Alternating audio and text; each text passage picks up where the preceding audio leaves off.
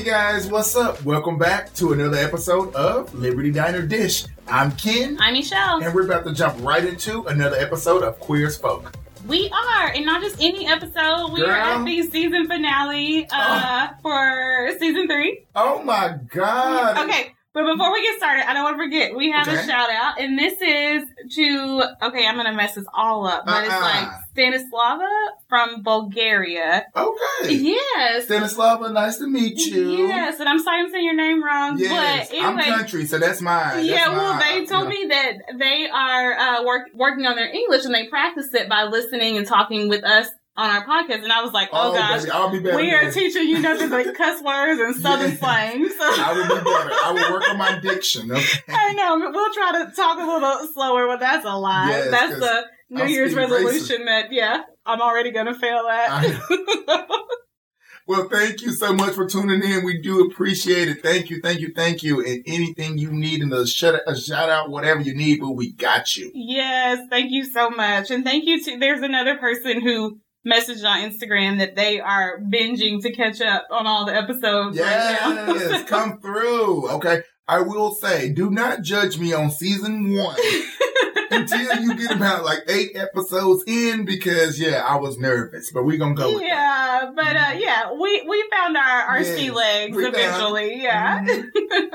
got him, got him. But yes, girl. Oh my God, can you believe we're already here? We I know. it. I know. We finished season three. I'm so proud of us I for am. a couple reasons because both of us have a tendency to get real excited about something and then like start it, but Yep. then kind of back away from it. Yeah. So- and no, we went all in on this and we were faithful. I mean, like we had a couple setbacks, you know, Yeah. moving, things like that. But I mean, we planned for it. And Right. um, we made it happen because we love y'all too. As much as we love this show, we we do this for you. Right, and we do want to be consistent with Yes. like because we there's so many people who message us and say like you guys make my Monday. I look forward to Mondays Absolutely. because of the new podcast episodes, and so That's That- my fuel. yeah, it really Yeah, is, it and that really me. motivates us. Mhm. And there are times when we're like, look, we gotta find a way to squeeze it in. Facts.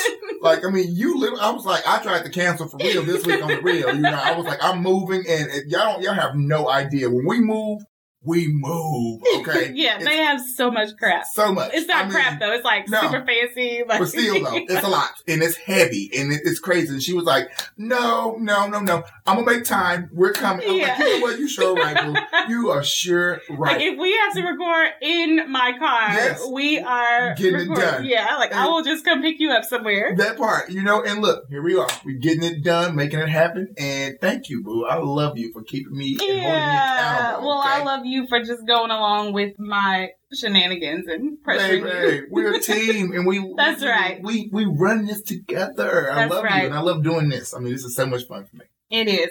Okay, well, we got to jump into this episode, and I like think I know what I want to say about it, but I don't even know. We'll just see what comes out of it. Girl, it. I want to slap the hell out these writers. Okay, okay? like they, they they always do the most. They okay? they do, They do yeah, the and they most. have me some of everywhere I- I in this episode. Girl, like I, I I think I need to be checked into some type of mental hospital right now. I Like know. I don't even know what's going on. We're gonna have to do a season three recap. We're gonna have to figure out how to work it in because I need to like just go back through. Literally, my Yeah. world for season one, I was like, damn, this show was good. Season two, I was like, oh my god, clutching pearls. This season, I'm like, mouth dropped, can't get it together. The world done flipped upside down. Like yeah, I thought we was going. I thought we was like Gucci. We got Justin and Brian back, and then wow, we got the whole Ted debacle. Yeah. I was like, what the Yeah. heck? what is going on? Like I would have never get. I would have. Ne- I would have bet a million dollars that that storyline would have never happened. right. Yeah, Crazy. and not yeah, and not for Ted. But then when you think about it, it's like, of course it would be Ted. But right.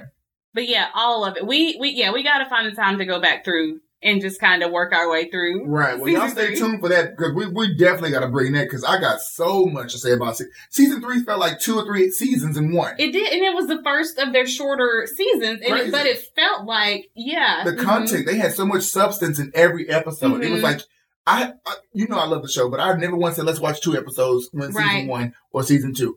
Every damn near after every episode, I was like, "Can we please watch another one? Can Yeah. we please watch another one?" Like it's getting really difficult next week. To watch another one. You yeah. know, like please let's just watch another one. But I mean, like, damn, hmm Mm-hmm. It was crazy. I loved every moment, and now I'm sick that we made it. But I'm Yeah. happy. Well, I got a surprise for you. Okay, what? There is an episode 315 You in lying? this season. Yes, I'm lying. Oh, stop playing with me! Oh my god, you know I'm gullible. Did You see my face. I That, did. that is so messed up, girl.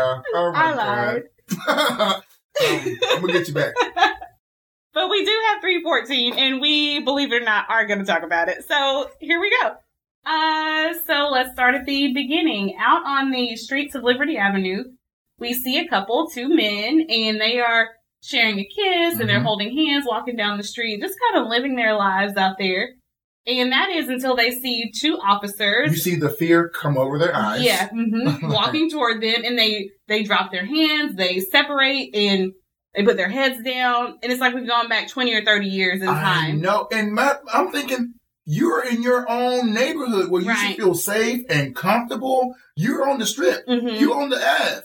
I shouldn't have to drop your hands. Matter of fact, the cops should have walked around me, not between us. You're Right. rude for even doing that in the first place. But I mean, how do you not feel comfortable in your own spot? It's Yeah, bad enough that you can't go out to the rest of the city without being judged, but I'm getting judged on Liberty Avenue? Mhm. Like, get it together. and and it just shows like how much things have changed because of Stockwell. Stockwell. Yeah, in this election just how all of that has changed within less than a year. You know, um, it's a totally different vibe over there. So Mhm. Yeah. Um, when, so they let the cops pass. Um, and when this happened, you know, and, and the cops walk by them and they turn around and, and look at them, just like trying to find something to poke at, Yep. you know? But anyway, I love how the color fades with this From theme. color to black and white, Mhm. it takes us back to the 50s. Yeah, it really does. yeah, we go back in time, and but I think this is also exactly what Stockwell has in mind. It's, it's what Justin said to the disciplinary board. They want to strip away my right to express myself and my beliefs, like everything that makes me who I am, that gives me life and color. That's what he wants to strip away, and that's what he's been doing. Um, That's one thing I can say I love about the writers. The way they use these metaphors and mhm. different little imagery tricks that they use with the uh, with the camera. I mean, to tell the with story. the colors, Yeah, the with, colors. yeah, I mean, so subtle. I mean, you really have to like be with it with the show to pick it up. But I mean, like God, like yeah, they used every angle there yeah, was. Uh-huh. just amazing. yeah. But I, yeah, I like that. That is a very visual representation of what they want. Like they want to make everything dull, make everyone conform. Like, no, you're going to fit into Right. our mold. Yeah. Uh, well, Justin and Brian are coming out of what could be Woody's. Maybe they were doing some day drinking. right, right. well, they're coming out and they see, they see what happened. And Brian says, this used to be such a magical kingdom. And Justin says, now it's like watching the Wizard of Oz in reverse. And because he says cops in the, in the streets, cops in the bars, cops in the clubs. And they are literally occupying Liberty Avenue, like Yeah, that's turning it. it. into a police state. Yeah, And Brian says it's depressing, and Justin says, "Well, unless you're into cops." And then our favorite little rebels, yo, I love them. I was like, come through. yeah, Brian pulls Justin into a Yeah. kiss there, right in front of the of the same officers who was giving dirty looks to the 1st Mhm. couple. So Brian is like, I'm fearless. Like I know my rights. I, I'm gonna be me. I'm gonna be comfortable. You in my neighborhood. I'm gonna do me. Okay, and get under your skin because you're not under mine. Right, and I love that little grin from Justin as he looks back at the officer. Yes, come through. yeah. Well, Debbie and Vic comes come out, and Debbie's like, "What are you two doing?" Because she just knows that these two are up to some shenanigans. all the time. Always. yeah. And Brian says they are copulating, and he uh, gives a little demonstration of that on the street. Love it. So Vic is with Debbie, like I said, and he is passing out some stop Stockwell flyers, and they give them to these two guys, and one's like, "Well, I think he's hot. I'd do him any day," and she's like, mm, "I don't think we're, you know." I mean, What was your low key. Low key, he is. He's just an ass. Okay, like you know, if you're into older men, you know, low, but you know, I am low key. He is, but we don't want him to win. Right, because at this point we know that Stockwell is hiding some pretty dark stuff behind all those politician smiles and waves. And uh so yeah. But it just shows how people, unless they're directly affected, they give a damn. right. Debbie's out here; she's not even gay, and Mhm. she's out here fighting the fight. Every time we see Debbie, she has some type of flyer, brochure, pin, something on her that's representing for um, deacons and down with um, Stockwell. So I mean, she's fighting the gays on voting and taking, you know what I'm saying? Like she's fighting them. Like you have to go ahead. She's advocating harder than we could have ever. Right. So I mean, like at this point in the game, they haven't seen anything that makes them want to go and advocate for for deacons. Like why Right. is Debbie getting Well, so much fight? And it it shows just how disengaged people can be, where they Right. will make a, they'll vote for somebody based on anything. When I was in college, um, we watched a movie. I think it was called like the call. I don't know. I don't know what it's called, but it had Eddie Murphy in it. And um, distinguished gentleman. is that it? When he goes there, he wants to be. He's a liar basically, and he gets runs in for office. Yeah, but but, ba- but basically he gets elected just because he has the same name Yeah. as somebody else, and like they don't even recognize that it's the Mhm. whole different person. But- But just like you know, people latch on to one little thing like, oh, he's handsome, we'll vote for him. Mhm. It's like, dude, you don't know anything about Right. what he stands for or whatever. By so. the end, he did become good, but um, Yeah. but yeah, dis- distinguished gentleman. Okay, yeah, but anyway. But anyway, yes, Well, Justin goes off to help Vic with the flyers. So I'm not really sure he thinks it's going to be effective, but I do think that Justin wants to do absolutely Anything. everything he can to know that I did all I could do to try to stop him. And I like that Brian just kind of like smiles at Justin watching him go because he knows that. He knows Justin's going to do whatever he Right. can do to. But. Brian also knows that it needs to be a greater reach because Yeah. he knows that look at the community. They're talking about how sexy Stockwell is. Mhm. They're not paying attention. they don't see that it's serious. yeah. Yeah. Mhm. I mean, like their minds are not where it needs or to that be. they have the power to do something about it because the two guys like they saw it was serious but they didn't is like No, okay they- but they you have the power to do something Yeah, about it yeah exactly. Yeah because that's definitely how debbie feels like hey they're not taking this seriously and she asks brian to lend a hand to help pass out flyers and he says it's going to take more than that It, it is though. Yeah really i mean look at everything that he's been he and justin have been doing this whole time like it, yeah it's going to take more than that Yeah. those things are important, but it's going to take more. So then Michael and Ben are headed out on their bikes, and Hunter is behind them with his own bike and backpack. So I guess he is going to go to school. Yo, this was the cutest scene because Yeah. for one, Michael has come all the way around. hmm Okay. Like he's loving, he's friendly, he's inviting.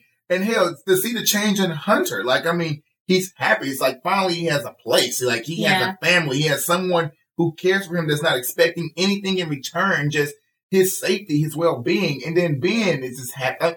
It was Yeah. a great scene. Great Yeah, moment. I loved it. Uh, Hunter tells him that he's going to hang out with his friends after school, and I gather these are his friends from like his hustler Right, days. right. And he told them that two old queens are paying him five hundred dollars a day to walk around naked, and they're all jealous. Um, but yeah, but they all look happy, the three of them. It's like they've caught on to each other's quirks. Like Right. Ben knows when Hunter is kind of pulling their chain, and Hunter knows that Michael is the more gullible one. Mhm. And so they've learned this about each other. They really are bonding and kind of forming forming a, a family. and you can see it coming together. Like you Mhm. really can. Like looking into Michael's eyes in the way that he actually kind of looks back at um at Hunter.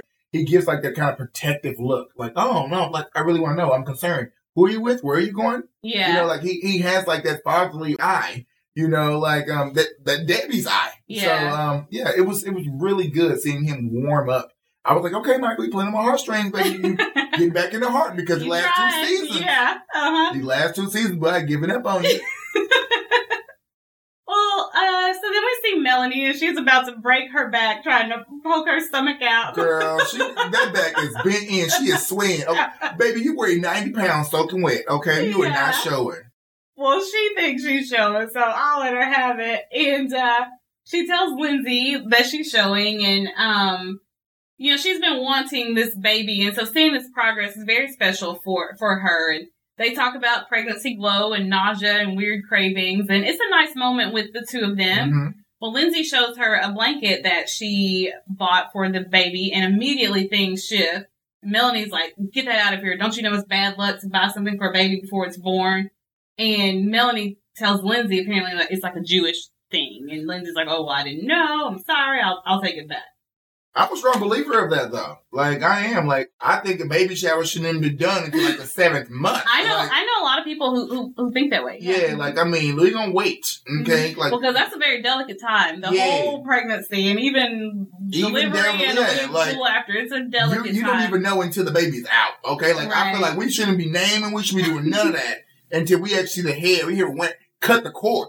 Yeah. Like, I mean, that's when we start getting gifts. Have the gifts line, have, be in line when I'm in labor. Yeah. I definitely know people like, like I had a friend and like it was like, girl, you're obviously pregnant, and she still wouldn't say anything. No, like I'm not pregnant. No, Yeah. Mm-mm. you know, I'm super, girl. I wish somebody would sweep my feet with a broom. All hell's is breaking loose. Okay, like no, I'm superstitious. We don't. Mm-mm, Yeah, mm-mm. you are very superstitious. Yeah. Well, Emmett is downstairs on their couch because he's staying with them, you know, and uh, he gets a call from Vic about a party and he pretends to be feeling a little sicky. And I'm not surprised that he's not in the mood to plan a vow renewal ceremony. And, and he does need a little time. You know, this is still recent. I don't know exactly how much time has passed, but I don't think it's been that much. It doesn't matter if it's been that much. I mean, th- his his whole world has been turned upside down. Right. And he's been dealing with that for so long, Yeah, too. by himself mm-hmm. because he couldn't involve anyone immediately. I Right. Because he was embarrassed. He didn't want to embarrass Ted as well. And he was in denial in his own way. Exactly. So I mean, that's a lot of stress on him. And now that he's finally come to terms, I mean, I'm pretty sure the baby is in a mini depression. You know, yeah, like him. work is the last thing on his mind. Yeah. Well, Lindsay doesn't mean to butt in, but she says if Ted wants to destroy himself, that's his choice. Don't let him destroy you too. And I do get where she's coming from.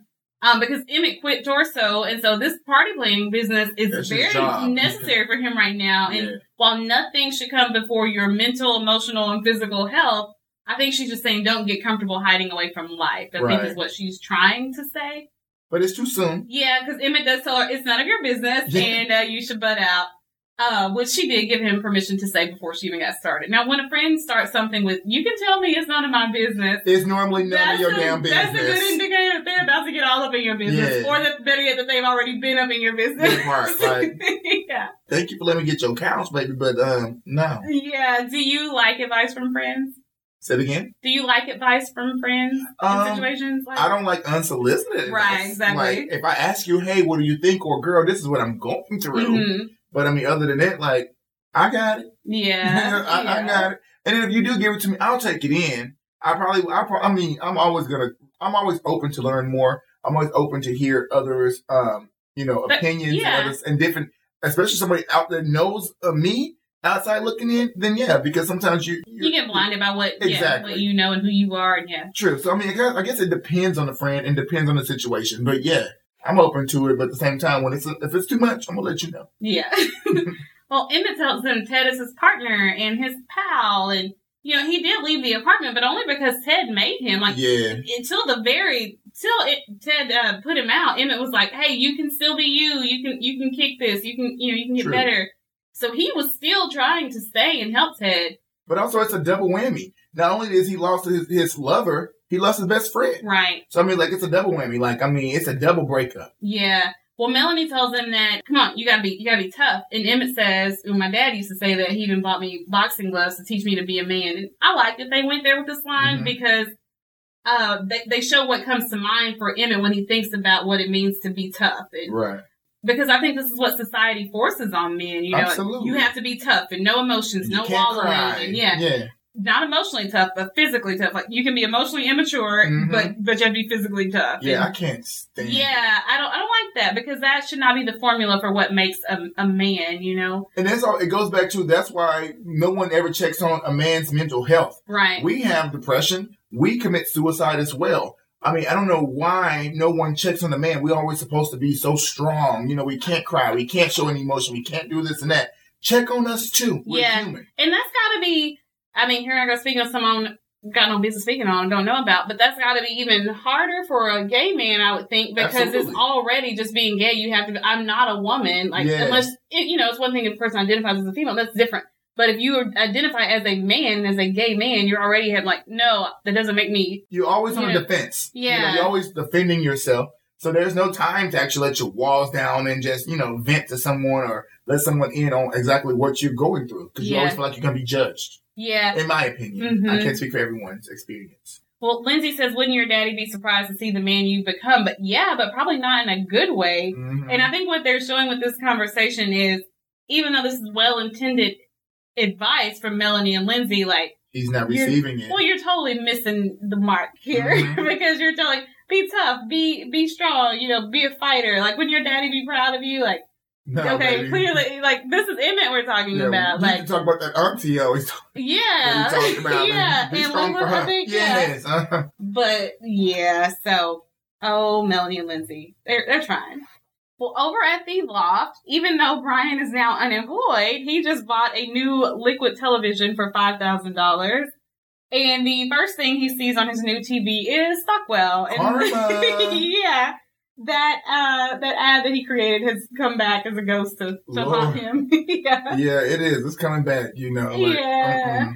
But Justin tries to cheer him up, and I love that he even goes. He's like, "Hey, this might cheer you up," and he's showing him his new villain for the Rage comic, and it's Razorback.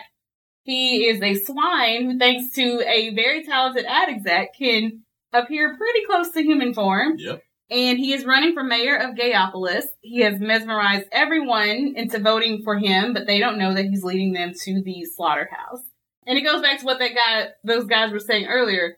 Oh, well, he's attractive. You know, I think he's hot. I'd do him. And so it's like, Mhm. He's got them full. You know, Yeah. Brian presented him in this way. Remember the whole scene where he lifts his shirt to wipe his sweat? And so Brian intentionally presented him in this way. Mhm. And now it's got people like, ooh, yeah, no, I'll vote I for see him. him differently. Yeah. Okay. yeah. Uh, I love how he is a cop and he's the swine, pig, cop. Mhm. Love that again. Play. yeah, they're very clever with uh, Mhm. with their names and all that stuff. But I like it because if Justin can't beat Stockwell in this world, he will defeat him in an alternate universe. Oh, he's gonna, he's gonna murder him in the alternate yeah, universe. yeah, his fight continues. yeah. And he says, if only there were a real rage to change everyone's mind, because what he says is that, um, you know, rage will use his powers of mind control to change all the people's opinions so that they vote against him. He just used a Jedi mind trick on Bree. yeah. For re- only if there was just a real rage. Yeah. Um, just if we just had one, if I could just put the little rage signal up and let him come. Jedi mind trick. Yeah, well, Brian looks disgusted by Stockwell, but I also think that he's frustrated because Brian's at yet another dead end with this. Like, Mhm. at first he was sabotaging the campaign from within, then he got caught. Uh, then he moved on to trying to track down Jason Kemp's murderer and then and connecting that to Stockwell. Well, Reichert is dead now, so that's over. The passing out flyers and meeting people on the streets, like that's very necessary and important, but Brian and Justin were making very big waves. right. But now it seems like they've exhausted every avenue. Yeah, I know. So you like at a, a stalemate. Yeah, like, okay, Like, what what now? Like I can't not do anything. I've already created all this momentum, Mhm. this movement, this kinetic energy. It's like I can't. But what is I the have to do next something. move? Like, so Yeah. they're like a little stuck at the moment. Yeah. Well, then we see Michael and Ben, and they are rushing home, trying to get in some quick adult time before Girl, Hunter gets home from school. yeah, well, they got a kid now, so you got to schedule it. Lord, Yeah. baby, I got ten minutes. yeah. Uh, yes, he's at Spanish something class or whatever. Well, there's a knock at the door, and it's a lady looking for Benjamin Bruckner. And the principal's office gave her Ben's name and address. And I'm thinking, mm, you can't do that these days. Yeah. well, Ben asks if there's something wrong with Hunter, and she says, Hunter, is that what he's calling himself now? His name is Jimmy. Well, she is Rita Montgomery, and she's Hunter's mom, which excuse us because we were told that she was in jail for Yeah. killing Hunter's dad. And uh, she says that she let him go to a foster home because she couldn't take care of both of them. And she called about a year ago to check on him, and he had run away. And she's been trying to track him down, looking for him ever since. And uh, she says, I don't know how he survived this whole time, and you know, out on his own. And she's like, "Oh, you two are angels for taking him in. Thank you so much." And she tells Michael and Ben that she wants Hunter to come and live with her. Like, I got a job now, an apartment. I want him to come home. That kind of puts them in a weird position. Absolutely. They've been taking care of this boy, Right. making sure he was good. You have been nowhere to be found, period. Okay. Um, you clearly haven't been searching that hard because, I mean, he's been out. Right. In and out. and it's just like, you know, they they're getting him back on track Yeah. and they've also started incorporating him into their world and Yeah. into their life and and now his mom is here, which is supposed to be a good thing, but they've already attached themselves Yeah, to Hunter and and it's like, you already lost him once and so I'm a little little suspicious and Which- a little reluctant. Yeah, which I love about them. Like, they wasn't like, oh my God, you're here to get him. Like, yeah, yeah, like, oh good, take no. it finally. they had the antennas up like, okay, we don't we don't know you yet. You know, I Mhm. hear you. Yes, you're his mom. You're his birth mom. Mhm. We don't know if you're really a mom. Right. So we'll we'll see. We're gonna hold off for a minute. yeah. They they're gonna fill it out. So apparently Brian's not totally out of options and he hasn't given up yet. He goes to visit Marvin Deacons, who is running against Stockwell, of course, his opponent. and he gives him an interesting tape. We don't really see what's on this tape, but this is the VHS, guys. This is what you put in a VCR. Uh-huh. and, uh, anyway, uh, of course, Deacons wants to know why Brian brought it to him, and considering Brian's former position in Stockwell's campaign, that's a valid question because it's like, how do I know this isn't like a Trojan horse situation exactly. where you give me this and you pretend that you've defected, but really you're just trying to get me to do something that's going to work against me, or you could just be a jilted ex employee or whatever, and this is a fake, and you're just doing this because you're upset. True. You know? uh, what I love, what he said in here is that you know what, no matter what the outcome is, I'm going to run a clean campaign. That is the type of mayor you need. He was like, it's integrity. Like I don't, I've ran a clean campaign this whole entire time. I'm going to finish off like that as well. Win or lose, I know that I can live with myself knowing that. So although Brian was bringing him the golden ticket, I love that he turned it down yeah. because of his own integrity. Yeah, the only thing about it is though, like, okay, but what if this is true? That guy could win and he's this horrible person and you didn't do anything to try to stop it. True, but if even if he would have taken it, it doesn't matter. It, it would have been spun that the whole spin of the whole situation would have right. been all last minute smear, like right. you said, exactly. you know, or you didn't win fair and square. Like the votes would have been going to him. You had to do this and that he would have been defending his whole, you know what I'm saying, mm-hmm. career, uh, whole campaign throughout his whole term as mayor. It wouldn't have worked right. It would have just turned out. Uh, my mama always said, "What's done in the dark will come out in the light." That's right. So mm-hmm. even if Stockwell would have won, everything that he has been doing would have come out. Well, they could still have that video like, "Hey, we want this investigated." Right. you know, exactly. so there is still something that can be done, even if you don't use it to win in the election. That is very true. But Brian does say the reason that he brought it to him is because He's always had a deep and abiding regard for the truth, especially where politicians are concerned. And at first I was like, mm, I don't know if I believe that. But though that's actually right. He does, uh, Brian does value the truth, but it's just he doesn't respect politicians because he doesn't think they tell the truth. No, he doesn't. So, yeah, yeah, exactly. Mm-hmm. Which they don't. Sorry. Like, that's yeah. my own personal opinion. I'm not calling any specific politician out, but they don't. But yeah, so like you said, Councilman Deacon says that he runs a clean campaign and he's not going to sway the outcome by taking this video from Brian. And Brian accuses him of being a coward, but in a very Brian oh, he called him. He way. said, he said Stockwell may be a dick, but at least he was not a pussy. That is okay. the Brian Kinney way of saying yes. it. but it, it, also was the truth because you know, yeah. What? But but then it sums up Stockwell as in you do. I feel like Stockwell would have sold his mama to get this win. He got power hungry because yeah. you know when he was having that talk with Brian in the hot tub, it was like, well, I don't, I never really expected to get this far in my right. career. I definitely never expected to be running for mayor and to be doing to be gaining, the, the numbers, you know, in the yeah. numbers in the polls. But he got power hungry. He did. You know, so Brian helped him get to that yeah, point, but yeah, because Brian gave him a taste of what Brian goes through. You know, like right. Brian is that guy. You mm-hmm. know what I'm mm-hmm. saying? Like he is the man.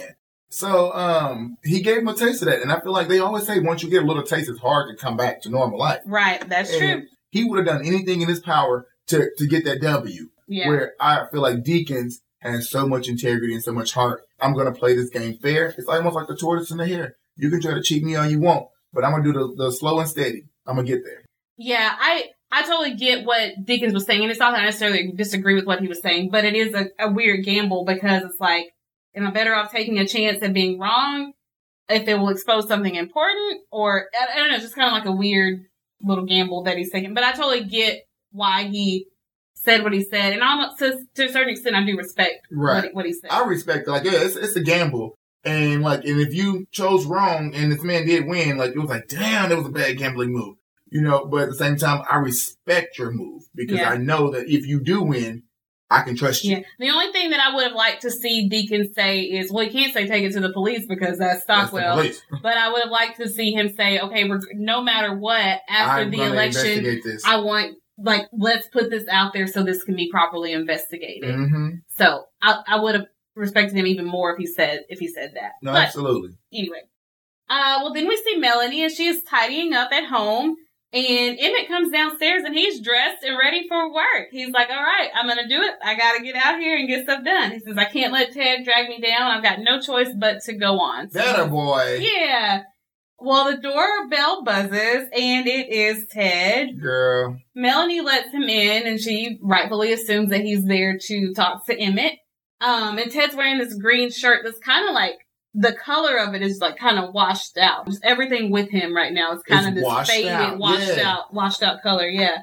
Well, it says that Michael told him that Emmett was there, and he was like, like couldn't believe that he was there. Like, where, where else was he gonna go? Dad, you put him out. Yeah, I mean, I can't go to Brian's. right, So, that's a no. Uh, yeah, I can't really go to Ben and um, Michael No. because Hunter is there, and so and I depleted my funds for your ass, so I can't get a room. so, so where am I going? right.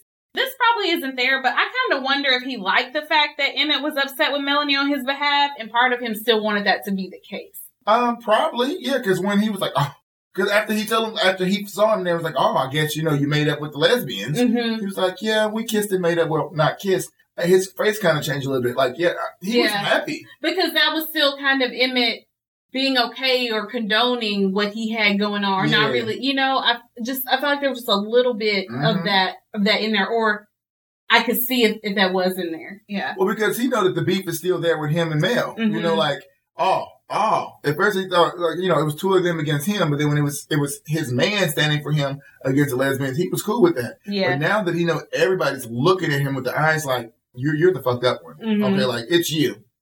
Now, now he got an issue. Right. And then he's gonna have these. Um, when he's coming down off the drugs, he's gonna have these attacking moments. So Ted moves closer to Emmett, and Emmett kind of backs away because right now he's like, you know, trying to protect himself, not just not just physically, but just in all the ways.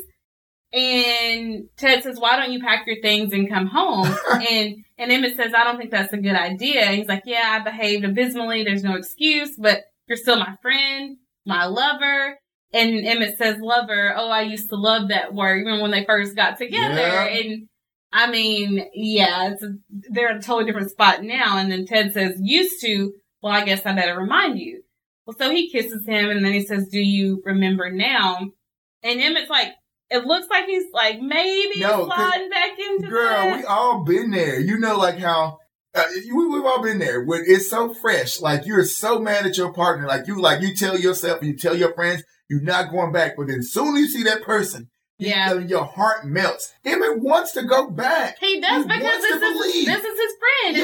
This, is, this is his lover. He loves this man. So I'm not saying that he can just cut it off and just be cold hearted. He can't. But I mean, like, damn, he was like, Ted, stay back. Ted, if you really love me, give me my space. Right, yeah. Well, Melanie sends something crashing down the hall to break up that little party. With her nosy yeah, it's like, ass. oh, Gus needs a bath. Me, I don't see Gus No. anywhere, and the bathroom is upstairs. I'm like, Gus is upstairs, boo boo. Why are you down here at the bottom? Why are you in the living Yeah. room? Why are you in the family room, boo boo? But she looks at Emmett like, come on now, be strong. Remember the boxing gloves. That part, okay?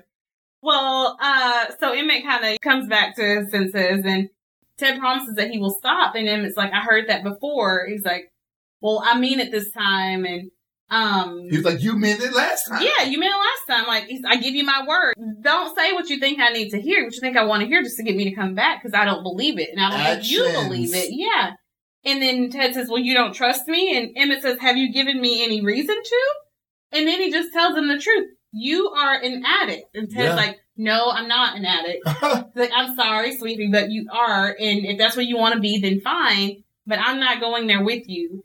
Uh, and then Ted shifts. Oh, someone's been talking to you. They they got to you. They turned you against me, didn't they? It's like, no, boo. No, it was you, Yeah. okay? It was you. I put blood, sweat, and tears in that damn party and the way you treated me in front of these low life that I don't even know, that hell you don't even know. Right. How dare you even do that to me? Like, what the hell is going on? He tells him, no one turned me against you except you. And he says, I hope you get, I hope you get some help. And Ted says, I don't need any help. And I don't need you telling me what to do either. And it's like, okay, well, Oh, yeah, then like, this conversation's over. yeah, we, we have nothing else to say. We're living two different realities. And if you're gonna you easily that turn, you're gonna snap. Why would I pack up and come back over there for you Right. to jump crazy when you I say something you don't like? Yeah, but I'm so proud of Emmett because I know this was hard to Stand look, up. to tell him you are an addict. To just look him in the face and tell him that because Emmett put that off for so long, and he never wanted to be the one to feel like he was judging Yeah, I or condemning him. And that's not that's really the loving thing. Like, It hey, is. you need help. Intervention, it hurts. Yeah. You know, like I mean, it hurts the people that have to have it. It, it, upsets the person who is being talked to. You know, Mhm. but Emmett being he laid the truth out. He was real with him. Hey, honey, I love you. You have a problem. get some help. Yeah. I'm still here. Emmett never once said I'm not here for you. Mhm. You know, like never once said that. But I mean, he addressed the truth. You have an issue. And he got to the place where he realized I have to protect myself. Yeah. Yeah. When I talked to Peter Paige, he, I think it was in our interview, or maybe it was a different interview. It's been a while. But he was saying like he lived through this in real life Oh, where wow. he had a partner who was an addict and he was like, it was awful. And he said the way that it was handled on Queer as Folk was so true to life. Wow. Yeah. hmm Crazy. Yeah. Yeah. You never know someone's walks of life. hmm You know, like dang, Peter Paige experienced something like that for Right. real. hmm Dang. My heart goes out to you. Big up to you. Yeah. Uh, so over at Woody's, Debbie is reminding everyone to vote. Debbie has been everywhere telling people to vote. Told y'all she's the biggest advocate. yeah. Well, she catches Sunshine making paper airplanes out of the flyers that he's supposed to be passing out. And she says, What kind of attitude is that? And he says, Realistic. And it's not like Justin hasn't tried. I mean, Right. gosh, if anybody has tried, he has. And, but Vic agrees with Justin. He's like, hey, everybody in here is apathetic. They don't care about anything. These apathetic Yeah. apes is what he calls them. Like, they don't care about anything that we're saying. But maybe Woody's isn't the best place to go, you know, to keep your spirits high about the campaign because people are there to do other things. Like, Always. yeah, But that's where everybody's going to be. So you Mhm. have to go where the crowd is going to be. that's true. You gotta go where the people are. Well, Debbie says it ain't over until the slightly overweight, but still working on it lady sings. And then she goes over and finds Ben, at, Mi- ben and Michael at a table, and they look very dejected. And they tell her that Hunter's mom showed up to take him back. And even though she knows nothing about Hunter uh, and how he had to support himself or that he's positive, like there's all this stuff that she's going to have to come to terms with. And then, Mhm. like, this might not be the same son that you sent into the system and lost a year or, how, or more ago. So they're, thinking about that, but also like like we said, they've attached themselves to Hunter. Well, I think the thing with the mom is, girl, you don't get the right to come here a year or so later and just say, I'm going to take him back. You should say, he's with you guys. Let me relearn who he is. You Yeah. know? Let me get to know him. I mean, you don't know how, how did you survive? You don't even know how he survived out here Mhm. this long. Mhm. I, you know, so my thing is get to know him first before you say you're just to rip him out of the environment that was conducive for him. So, Yeah. yeah, that's where I'm at with that. Well, Debbie says uh, that she understands, but but the woman is still his mother, and nothing can replace a mother's love. Uh, but you know, and even in the courts, family reunification is always ideal. Like they will give the parents time after time and chance after chance because they they feel like I don't always agree with this in every situation, but they feel like being with their biological parent is the best thing whenever possible. Right. So even the courts kind of side Mhm. with what with what Debbie says here. But I think this is well, I'll save it because I don't want to jump ahead. okay. So then Brian comes rushing into the bar and he tells the bartender to turn on the TV. And this ad comes on. It says, uh, it says on April 11, 2002, Jason Kemp was murdered. Less than a month after the body was found in a dumpster, Stockwell suspended the investigation. Yes. Uh, five days later, Stockwell's partner, Kenneth Reichert, unexpectedly retires from the force. Mm, A year later, DNA evidence links Reichert to Jason Kemp. clutching the pearls. The next day, Reichert committed suicide. And then they say, aren't there some questions you'd like answered before you elect Jim Stockwell? That part right there. Okay, that part right there. Now that's that Jedi mind trick I'm talking about because Yeah. we all know Brian did this. Okay, Mhm. Brian Well, did this. Justin is looking at Brian kind of like, what is going on here?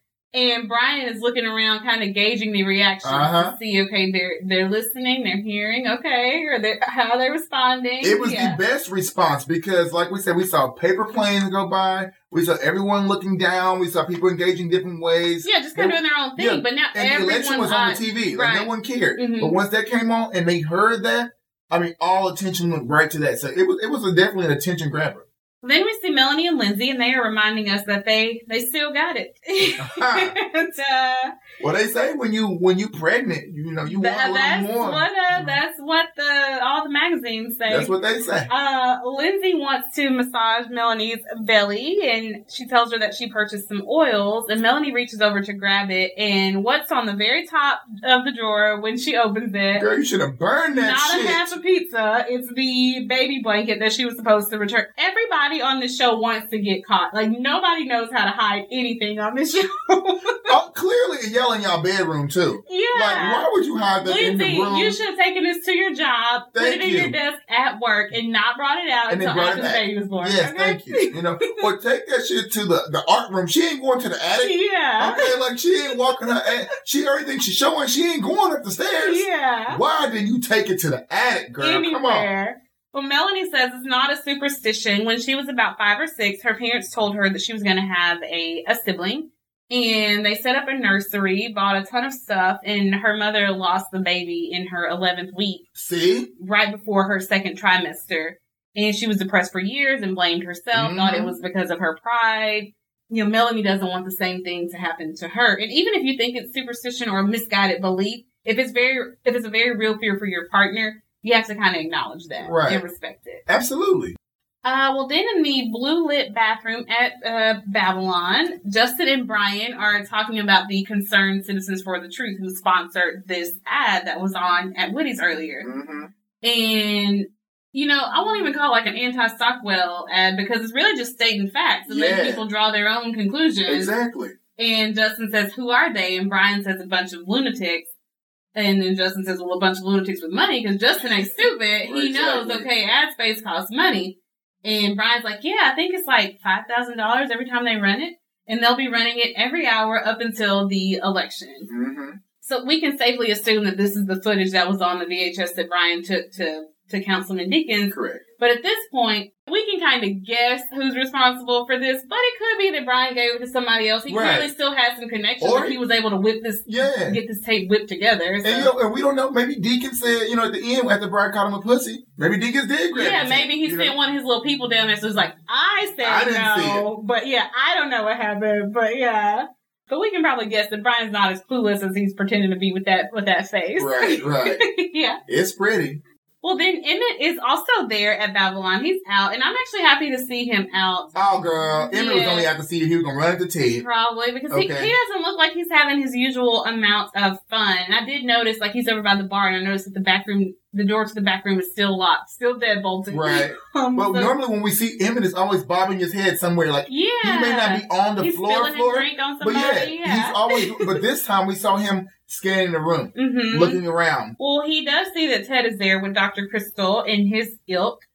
And uh, he is lit up in that weird green light again. So I'm assuming that he's probably high. Mm-hmm. And I think right as I think Emmett's about to leave, you just see him and he's like, "Nah, forget it." But then Brian and Justin come over, and uh, Brian says, "Oh, I guess Fire Engine Red is the new black." And that steals Justin line, Justin's line, and Justin looks at Brian like, "Why are you messing with him?" Exactly. like, let him be. But you just know they came over to because they saw Emmett, probably saw him about to leave, about to bolt, and they collectively decided we're gonna go talk to him. Exactly. And I'm glad that, because they're the only ones who left him alone. You know, Yeah. like, Michael knew what was up. Um, clearly, if Michael knows, Ben knows what's up. Right. Um, we know the lesbians know what's up. But you, you never see, um, Justin and you never see, um, Brian mention it to him. Like, Mhm. you know they know what's going on. yeah. But they, they oh, let him work through his own stuff. Yeah. Well, we see Brian kind of look away, and I'm guessing he's looking over at at Ted. Oh, he did. Yeah, yeah. Well, Justin offers to get him a Cosmo, and Brian smiles at Justin. And I want to say he's smiling at him for being like good to their friend, but also because this is their their yin and yang thing. Like right. they both wanted to go cheer up. Emmett, but they've got different styles, and Mhm. so Brian goes with the, you know, calling him I think Widow Schmidt or something, and then and then Justin's like, "Let me get you one of your favorite drinks. Let me get Exactly. Cosmo." So Brian pulls Emmett to the dance floor, and Emmett is shocked, and he tells Brian, "We've never done this before." And Brian says, "It's a shame we make such a lovely couple. We're both tall." And I like that this hints at, their similarities because Brian and, and Emmett are pretty similar in some ways. They Like, they express their similarities in different ways, but they're both both unapologetically who they are. hmm And they're also both outrunning a past that still makes them struggle with insecurity. So they've got some good qualities and some like mm, not great qualities in common too. And Emmett says, "So why now?" And Brian says, "I thought you might enjoy being the center of attention because you're with me." And uh, as they're dancing, Emmett's eyes wander over to Ted, and his smile falters. And Brian tells him, "And also, you need to move on." And Emmett says, "I have." And he says, well, then forget about him. He's dead. And Emmett says, no, he's not dead. Brian says, well, he will be soon enough, but that's his problem. Keep dancing. And Emmett's like, I don't know how you do it. I don't see how you can do it, how you can be so heartless. And I thought Emmett was about to turn up on him. Yeah. Girl, Emmett, the, for one, this is how you know he still loves this man and still cares for him because he's not going to let anyone right. put him down at all. Like, you, what you're not going to do is disrespect Ted. I don't care what he's going through. Right. But you're not going to come for Ted at all. Yeah. Brian says it takes a little practice, but eventually you get the knack. But Brian's face kind of tightens, and I think he gets offended because Emmett is misunderstanding his motives. Mm-hmm. And also, Emmett ought to know that Brian cares about his friends because remember when Emmett went to Brian when Ted got arrested? And he went to Brian's like, I know that you care about us. Do this thing for your friend, please. And, and he knows that Brian did it. So, um, yeah, I think, but Brian kept it in check. You know, he could have just like, you know what, forget it. Emmett says, I could never be like that. And Brian says, sure you could. And as Emmett's walking away, Brian says, well, go back to him and show him how much you care and let him kill you too. And, you know, I think what it made me think about, you know, Brian's father was an alcoholic, probably up until the day he died. And I think Brian knows something about loving a person with an addiction and how when they are deeply caught up in it, like nothing and no one comes before the thing that they're addicted to. True. I mean, it doesn't matter where you are in the line of family, like mm-hmm. the addiction is going to come first. Yeah. And so I think Brian is speaking from some experience, and maybe that's not what he's trying to convey to Emmett, but I do think that Brian has, there's some credibility to what, to what Brian is saying. And we, we talked a lot about tough love lately, and this was Brian's brand of tough love to Emmett. And I, I think this was actually a very loving thing that he's trying to do for him. And I, I actually really love this scene. And because Brian spoke some real shit to him. Yeah, he did. I mean, he did. He spoke some real shit to him, and the way he did it, he did it on his own terms, and he did it in a way where, where Emmett only had to realize and had to right. see, you know. Yeah. And it was very sweet, like you said. Oh, Brian didn't have to do that. Right. Brian did not have to take time out of his day to try to come and save you, to cheer you up, to also put you on game, to let you know it's time to let go. You yeah. have to do that. Yeah, I want to go back to something you said earlier. Like, we've really only seen Michael, Lindsay, Melanie, and to a lesser extent, Vic kind of right. deal with Emmett right. in this issue lately. And Justin and Brian haven't been around him or Ted much. They've had other stuff going on. You know, they've been they've been very busy. But it's clear in the scene that they they do know what's happening. Like mm-hmm. they, they they have the information. And I like that they approach Emmett together. Like he's not just Brian's friend, like he's their friend and right. part of their found family. But I think it's expected for Michael to be the supportive one and for Melanie and Lindsay to be intrusive but mm-hmm. supportive. But I don't think Emmett expected this. Like I don't think um, he expected Brian and Justin to do this. And even though I do think that Brian and Justin collaborated on approaching Emmett, right. I don't think Justin forced Brian to do it. No. I think he wanted to do it too. He wanted to do it. Mm-hmm. I mean, he listen. Brian is a hard ass, but he, he loves his friends hard. Yeah. Okay, and he doesn't want to see any of any um, any of them hurt. Mm-hmm. Period. And Emmett's going through. He yeah. knows Ted's gonna have to work out what Ted is going through. Like when Ted is ready, Ted will be ready. Right. There's nothing you can say until until a person do. wants help. Exactly. There's no help you can give him. Yeah. But he can save Emmett from going down that rabbit hole. Right. So right. that's what he's trying to do. And I love what Brian encourages Emmett to do. Like Justin is offering to get Emmett one of his favorite drinks, and that's a great gesture. But Brian knows Emmett is a lot like him, and he knows that when he's been knocked down, he gets by, back up by doing what makes him feel free and powerful and in mm-hmm. control. And for Brian, that's a different thing. But for Emmett, that's being Emmett, letting his flame burn bright and tearing right. it up on the dance floor. yes. Know? So Emmett walks back over to Brian, and I love that Brian takes his hand in both of in both of his for a moment, and it's like he's welcoming him back to himself, kind of. Yep. Clearly, he's doing that in a loving place. Yeah. Know? And I think he felt that. Yeah, well, and Brian just has a way of speaking to them that can be, yeah, a little harsh or a little direct, but he just goes straight to the heart of the issue, straight to the meat of it and he knows each of them individually. And so he knows how to speak to each one of them and, and what to say and how to say it and when to say it. Now, sometimes Brian does have to be prompted or redirected to be like, hey, Brian, get involved in this. But other times he does it unprompted. And this is one where he did do it unprompted, I feel like. Yeah, seriously, unprompted, for mm-hmm. sure. Uh, so then Ted is, sees this, but uh, also his crowd is leaving, and so he leaves with Dr. Crystal, and Emmett watches him go, and as he watches him go, I think Emmett is kind of closing that door mm-hmm. and just kind of losing himself in the music, and so it's almost like he's dancing, but it's not like I'm happy now. It's just like the I'm taking back my life yeah. kind of thing, you mm-hmm. know, where there's like this is some, his fight song. Yeah, it really is his fight song, yeah. you know. But I love it. I love seeing him because it's like at some point you do have to rescue yourself, and that doesn't mean that you don't love Ted. But it, I think it is a loving thing to say, I'm not going to let you destroy me. Because right. I know that once you sober up and you see that you've destroyed me, then that's going to destroy you. So. Exactly. Yeah. Well, Ben and Michael are home, and um, Michael wants to pretend that everything is fine, but Ben says, "Hey, we have to tell him." And apparently, it's been a couple days.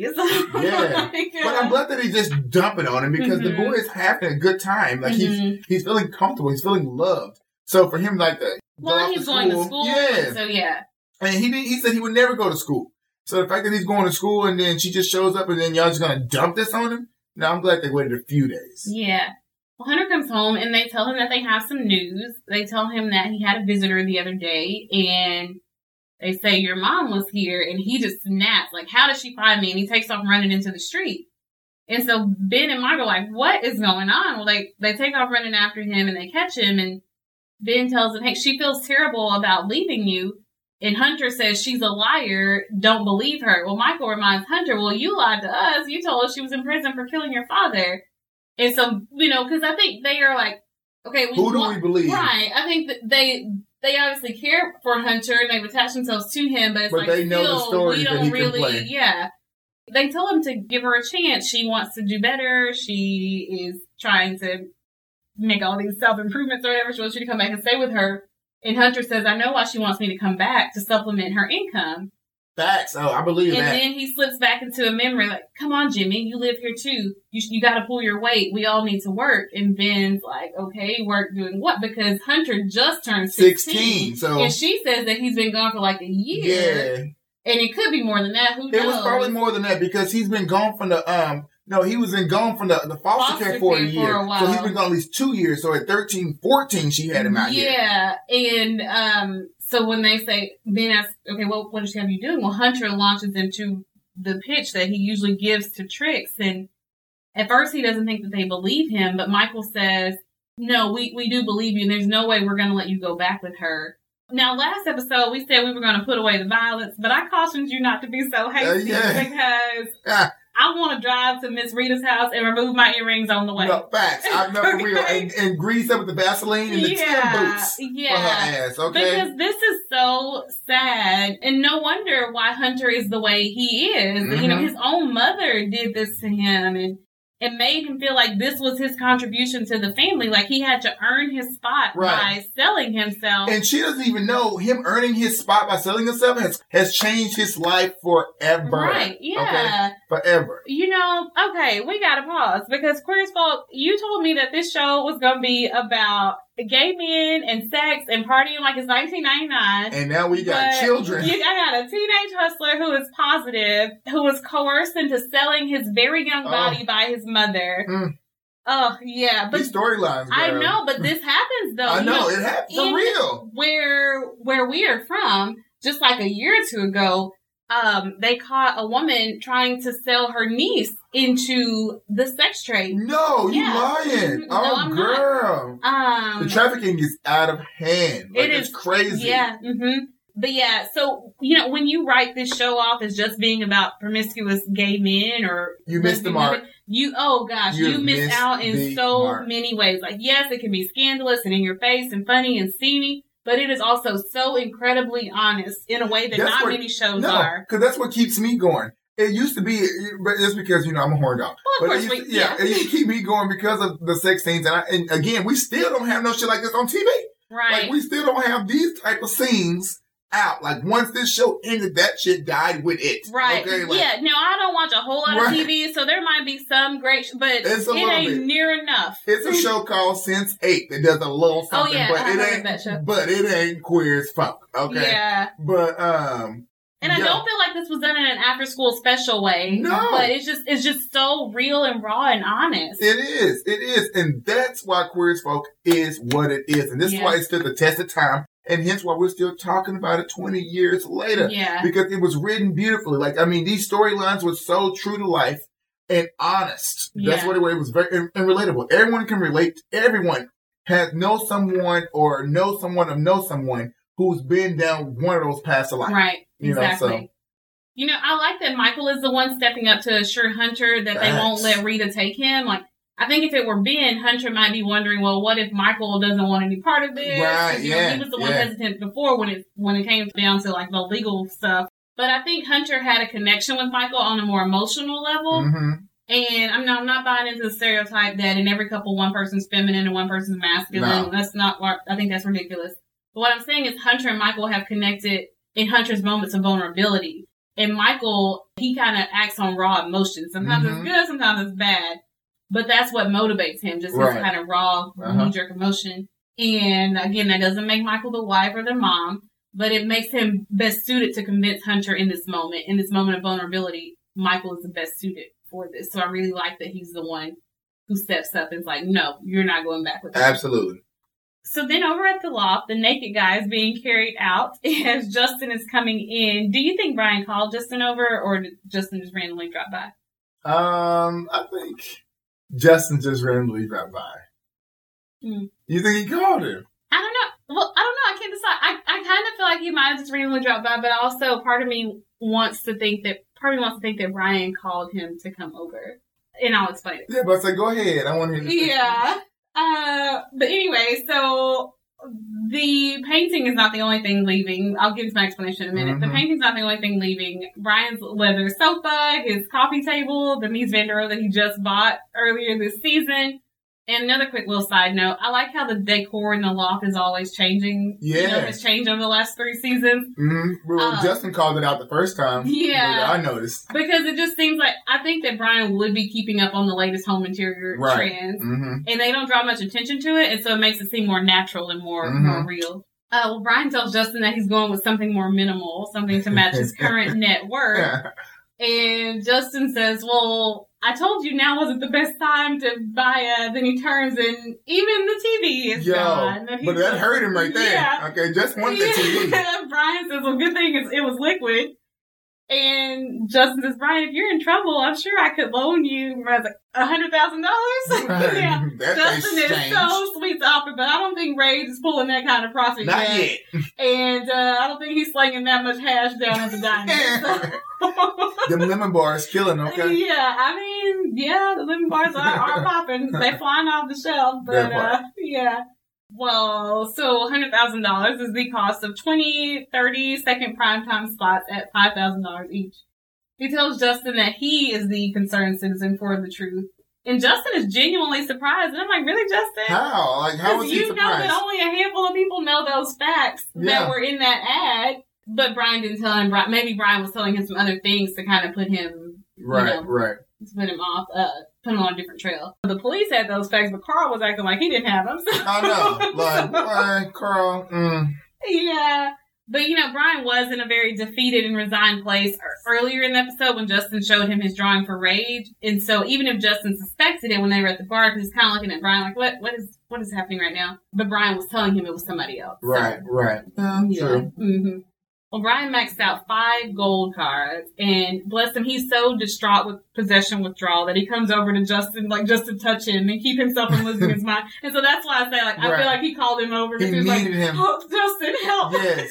But I also wish Brian had a braggy bone in him. I want Debbie to know. You Yeah. know, like this man has went broke for the Mhm. community. Okay. Yes, baby, you're passing out flyers. Okay. Yes, baby, you're wearing a pin. Yes, baby, you have on a shirt. Thank you, Debbie. But baby, you ain't maxed out five gold cards. You ain't sold all your damn possessions. Like you ain't did no- nothing. He pulls Justin over to the bed with him so he can lie down because he is just, yeah, I think it's, about, it's hitting him that as his stuff is being carried out the door. But he didn't sell the bed. He said he'd rather sell a kidney. And Justin says, I can't believe you did this. It's so, and Brian says, noble. And there's that word again. Remember that's come up several times this, uh, this season. And Justin says, no, out of character. But it's clear that Justin is so proud of him. And he says, well, what made you do it? And he says, someone told me that if you believe in something strongly enough, you have to be willing to sacrifice everything. I said, oh, Well, yeah, because we know who told him that. Justin, you better give him some of them groceries, baby. He want all the groceries. He want to eat it up like groceries. Uh, yeah, there were, and there are just no words to convey the significance of that for either of them. So they communicate through a kiss, and it's not sexual. no, it's super cute. Um, yeah, it is, and I love this scene because I feel like it just shows how much they are learning from each other, you know, and, and growing by being together. That's the exact word, growing by being Mhm. together. They're, they're learning how to deal with each other, learning how to treat and love each other. Uh-huh. They don't have to have the traditional, I love you, let me kiss on you, let me hold your hand. No, it's just certain, certain, they have a different connection. Right. You know? hmm Yeah. We'll talk more about that later. So Ted is at one of Dr. Crystal's parties and he is just completely gone. You know, he's still in that green Mm. washed out shirt. Like he just looks, to- he looks totally out of it. And uh, he comes downstairs and Mark says, well, yeah, you've been out for a couple days. And so there are a few guys down there. Well, there are a ton of guys there, and Yeah. all in different stages of sobriety and dress. There, a few of them are watching a homemade porno video, and it's a bunch of guys, and they're just like one after the other, and they're just like Ted. You know, Ted's like, "What? You know, what is this?" And they, and they say, "Oh yeah, it's, it's really hot. You should go watch it." So Ted's watching it and um going over to see, and then as the camera goes up, we get to see who this person is, and and I'll tell you. So sometimes, not all the time, but sometimes I get to I watch an episode before we watch it together, so I can take a couple notes and. It takes me five hours to watch an episode when I do that but literally. Uh, but anyway, when I watched this one by myself, I literally cried when I saw this. Yo, um, I kept saying, girl, I know that's not Emmett. Like, I, I know that's not Emmett. Like, I was like, who could this be? Because the way they kept showing it, I was like, what's, what's going Like, who is this person? Like. Mhm, who is it? I was not mhm. expecting to see. Like, I, I've been mad. Don't get me wrong. I've been upset, but I never want anyone hurt or taken Right. advantage of. Right, And, oh, and that's exactly what this because you he's totally out of it. I mean, yeah. there's, no, way consent. this this, this there was be no consent Yeah, at all. yeah. And it's, it turns out to be Ted. Now, Mhm. yes, you have done some some shitty things in the in you know the last but you weeks. don't deserve. you yeah. do not deserve that. That is not the type of person that he is. Ted wouldn't take advantage of no one. hmm You trusted this man, and this man is some is a is a doctor, Yeah. someone who took an oath to protect, you know, Mhm. and to help. hmm And like literally, you out here partying like it's the last of the days, and now someone is raped because that's Yeah. rape. That, that was, yeah, straight up. Yeah, Yeah, that's- there's that's no, right. and they're just laughing. I mean, in the video, they're just laughing and joking about, okay, now it's your turn. Okay, now it's your turn. And then as they're watching it, they're laughing about it, and it's just, I, yeah, But you, I mean, again, the writers are so true mm-hmm, um, to the storytelling. mm-hmm, I mean, when you're on Crystal, when you're on Tina, it makes you lose all inhibitions. Yeah. And I mean, it's one of those sexual drugs as well. mm-hmm, You, I mean, your sex drive is just heightened completely. And I'm, I don't know from my personal experience, but like I said, I work on the strip. I actually try to work with the um, resource centers. A lot of my staff that I dealt with in the past dealt with these things, and they were very open with me mm-hmm, and communicated it. Um, communicated with me the feeling that you are when you own these things and how hard it is to kick it.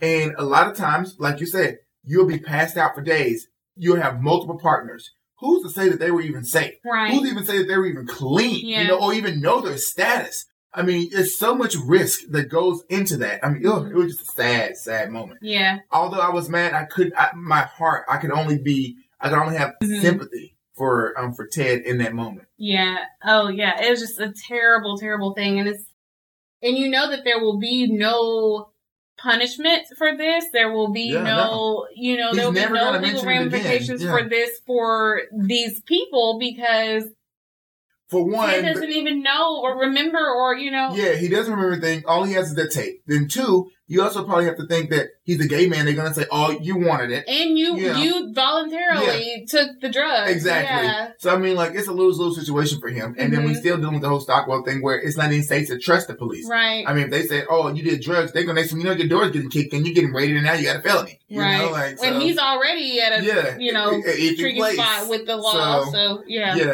th- this is something that he's gonna take to his grave. We'll see. So they immediately take us over to the diner, and Debbie is continuing to do her part to make sure everyone goes out to vote, and she's doing that by refusing food and service to anyone who has not voted. and uh, not even an ass. exception for Brian and Michael. Like no lemon bars for you. so you come back with that I voted sticker. that part. Um, she says not until they perform the single most important and expected act for every American. And no, Brian, it's not anal sex, believe it or not. well, Justin brings out this big old box TV with rabbit ears. They're gonna take that to the loft. They are. They're gonna need it to have it because you got rid of that flat screen. Yeah. Um, and he turns on the news channel so they can track the results live. And on the news, they're talking about this local advertisement, this political advertisement that's causing quite a bit of a stir. And then they have Chief, Chief Stockwell on TV and he's being interviewed and they're asking him about his connection to this story. You know, you're being accused of covering up a murder of a gay man. And he's like, these are merely insinuations meant to discredit me on the brink of this election. But, but he's sure that no one will be swayed by these smear tactics you sir are a liar. a liar. But I feel like he did learn well. He came there, faced it like Brian, mm-hmm. Brian would have told him, face it head on. I think he got so yeah. used to how Brian would have operated yeah, that he, he was like, this is what Brian would have yeah. told me to do. Mm-hmm. Because then you look at Brian's face and I think he even knows that. Like, like this is me, bitch. You're, you're, you're taking yeah. me. Uh, so Brian and Michael are, they leave the diner and apparently Brian has told Michael that he is the concerned citizen for the truth. And Michael reacts about how I would expect, which is yeah. panicky and worried. yes, I think everybody is panicky and worried. Yeah. Justin was panicky and worried. And Brian tells, you know, Brian's been selling off his possessions, and he tells him that the Corvette is next to go, and he's like, "Oh no, you love that car! Like, how could you, how could you do it, Brian?" And Brian says, "Sometimes a gay man's got to do what a gay man's got to do." I almost feel like they're gonna kill Brian off. He's being too too gibby right now. Like, why you? You know, you you're not gonna have a house to live in next time we see you because you didn't gave that up for charity or some shit. You got no job. Yeah, you don't have a job. You don't have a car. You know, so you saying that's up next. You know, like boy, they're not gonna kill my baby off. Like look. Uh, I'm gonna keep going. Yes, keep going. Now you're I want to talk about like the difference in uh the two conversations, and I know y'all think I'm always comparing everything to Justin, but it maybe part of me is, but they also essentially give us the same conversation twice because Brian told Justin this and he told Michael this. Mm-hmm. And so I think I'm supposed to look at the differences or notice the differences.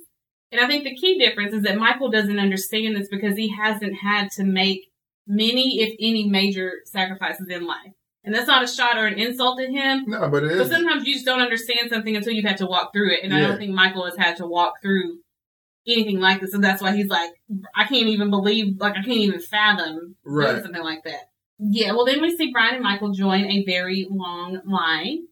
And they ask what the line's about, and the guy in front of them says, "Well, in case you haven't heard, there's an election." Uh, like, dude, you don't even know the half. That part, okay. Uh, but I love that we get to see Michael and Brian actually go vote Mm-hmm. And because ultimately that's what it comes down to. Like it's important to vote. If you're an activist but you don't vote, then I feel like you're kind yeah. of doing a disservice or it's a little bit problematic. Um, and we know the voting process doesn't always work the way that it should, but it's supposed to be the case where your vote is your voice. Mm-hmm. Um, so this is important because Brian started out being very apolitical and was not going to vote, rarely ever voted. And so we've seen him do all this stuff, all this work, but then we also see him do the finishing now. Yeah, mm-hmm. Mm-hmm. do that uh, very important task, and he waits in a long and inconvenient line to do it. And Michael there together. Um, I like little moments like this with them being together doing things because we see so many things with them where it's unhealthy or it's or codependent yeah. or yeah. And so I do like to get to see some positive, health, some yeah, positive and healthy moments with the two of them together. Well, then we see a very blurry figure walking, and uh, then things come into focus. And I think that's a perfect visual of what's happening with Ted. Mm-hmm. Um, he has gone to a treatment center for help, and it's that's what it took. Unfortunately, um, I'm glad something got to him, but I hate yeah. that it had to be that. Well, I'm but, glad it happened soon. Mm-hmm. You know, like happened yeah. now before before he became that true addict, that mm-hmm. homeless person, the one you really can't trust. Because right now, I mean, he's still in there. Right. He's have to fight out, you know? Right. Yeah. Yeah. I was happy to see. I love to see him go to be at that bottom place and not say, well, now that I'm down here, I might as well just stay here or right. try to go even lower, but to say, okay. Because the boy is on rock bottom. Yeah, but to say, okay, something's got to change. Like, yeah. I can still, I still have enough presence of mind to do And on his own will. Like, he, right. he did that on himself. His, yep. Yeah, like, you know, everybody else had been trying to encourage him or tell him or challenge him or correct him or whatever, but he had to go and take and take himself mm-hmm. when he was ready. Yeah. Ben, Hunter, and Michael are walking home and uh, again just kind of enjoying each other's company. And then Rita is standing there acting like she is the literal embodiment of a world's greatest mom coffee mug. And I just want to go like push her down in the snow. That part. Um And then she's like, "Oh, Jimmy, I barely recognize you. You've grown. You're practically a man." Yeah, you don't know me. Yeah, okay? and you look at Hunter's face, and he is like shrinking into himself because she's still doing it, that gaslighting and manipulating you, pretending to be this great, wonderful mom who loves and cares about me. And she moves to try to hug Hunter, and he shrugs her off, like, "Get away from me." And I love that Ben and Michael kind of They- they step in stepped front up, of him, yeah, like, not to did. threaten her, but to protect Hunter. Yep, they stepped right in front of him. Yeah, and she's like, "Oh, he's at that age where he's embarrassed by his mother," and I'm like, "Uh, "Girl, I want to call you the B word Yeah, so like, bad." We know about you, okay? I'll call. We know about you, bitch. Yeah, and we know about you. she she says, "Well, did these two tell you that I want you to come and live with me?" And Ben says, "Well, you know, we talked it over and we decided that he should stay with us." And and she's like, "Well, why?" And he's well, he wants to, and we want him to. And she's like, "Well, I don't see where you have a say." And here's what I want to tell her. Okay, if Hunter was truly in foster care, he is a ward of the state or ward of the court, and so you, You can't just just come him get back. him. No. I don't care if he is his biological mother. Nope. You have to have a court order putting Thank him back in your custody, and they're going to be very reluctant to do that because you don't even know where he's been for the past year. That part, okay? And also, how are you going to be able to support this child? Because once he go in there and tell his side of the story, right. the same thing that he just told these strangers, what what are you going to do with that? You have yeah, well, not she's one gonna leg there stand the stand and like, well, no, he just makes up these stories, you know, um, because that's what she tells them. She says, "I'm his mother. You don't have a say." And then they say, "Well, after after what he told us, we're not going to let him go with you." It's just, did he tell you one of his stories?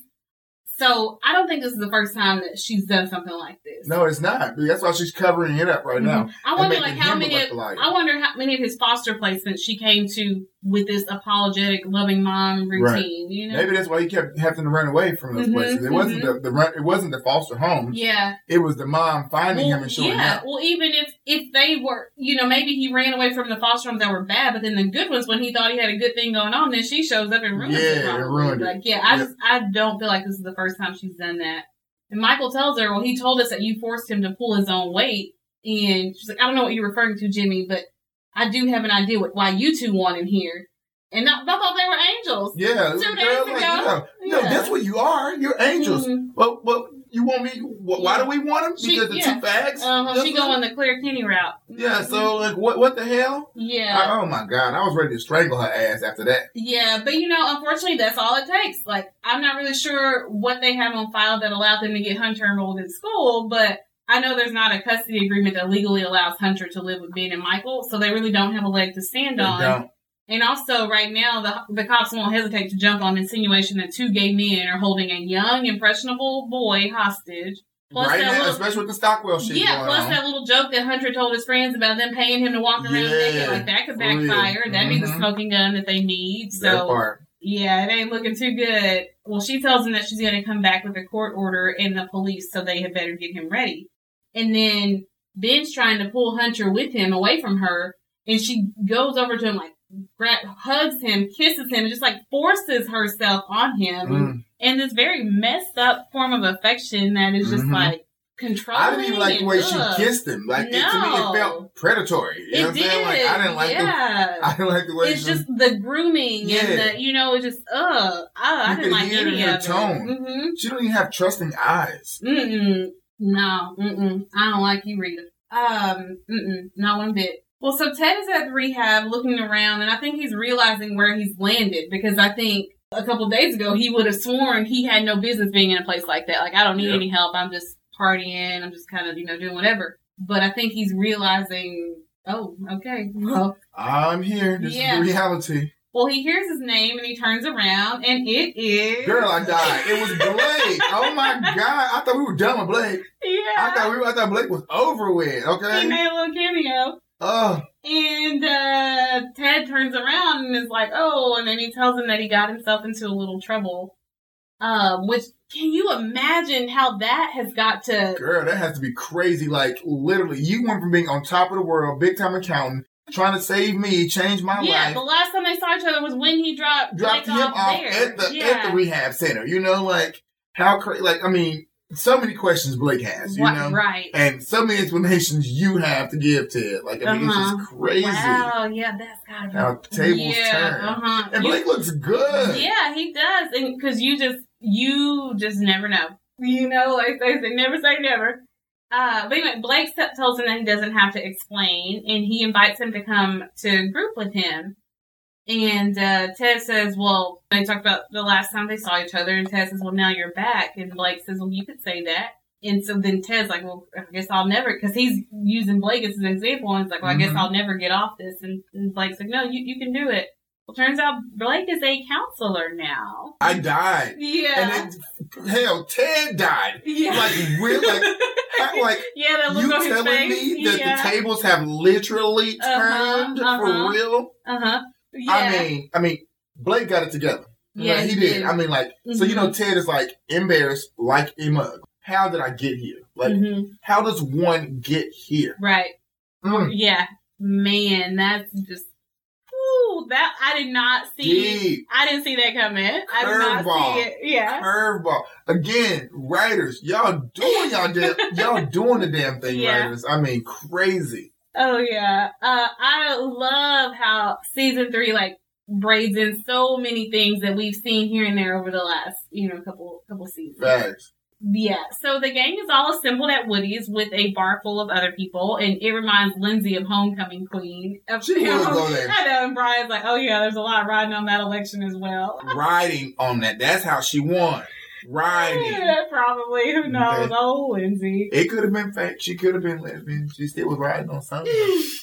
Uh, Vic tells us that he has lived through Nixon, Reagan, and two Bushes, and he's still here. And if he can survive all of that, and even more, then he says we can survive this too.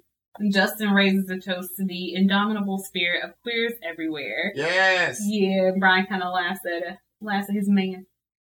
Uh, so Rita is back with the cops. Girl, she Yeah. stop. Oh, wait. Where do you get a judge to give you a court For order real. on that on the spot?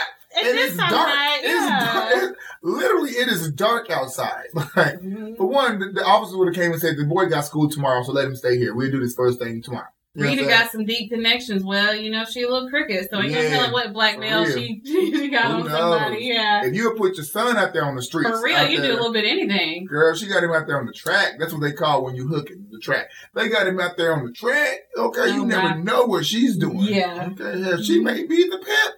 Uh, well, Ben is telling Hunter that he might have to go with her for the night just to give them time to get an attorney, get some legal help, figure out how to handle it. And Michael's like, uh-uh, absolutely not. Because if he goes with her, we're not getting him back. Come through, Michael. Yeah. Again, you have redeemed yourself. Move into season four, Michael. I have nothing but good things for you. Okay, I can't say it's gonna stay that way because I know how you are, but I will say you ended well in season three. Go ahead, girl.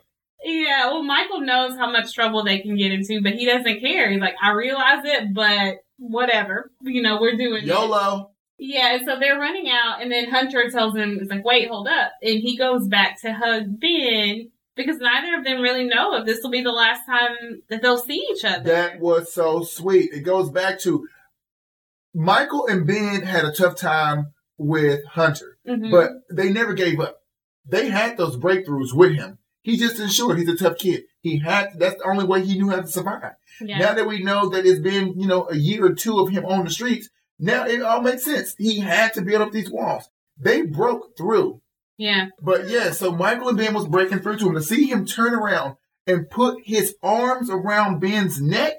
hmm Girl, it melted my heart. I damn near yeah, died. I know. And this was like a long, lingering hug. It was. You know, he wanted was that to, to emotion. stay with him, to stick with him, just in case he doesn't see Ben again. Because Ben didn't have to do none of the shit that he did for him. Ben fought for him from the day that he met him. Mhm. Literally went out there Even and fought though Michael him. has stepped up, were it not for Ben initially being persistent about it, then they wouldn't They have never been this far. exactly. Yeah. hmm And I'll say that about you know I've given, and I will talk more about it, I'm sure, but I've given Brian and Justin a lot of credit for how they grow each other. But I think that this was good for Michael grew through this process. He did. You know, Ben Ben was kind of forceful with it, but but it did grow Michael ultimately. And it gave Ben also that sense of fatherhood that he always wanted. You know, Mhm. like I mean, if he gets to keep Ben, I mean, gets to keep Hunter.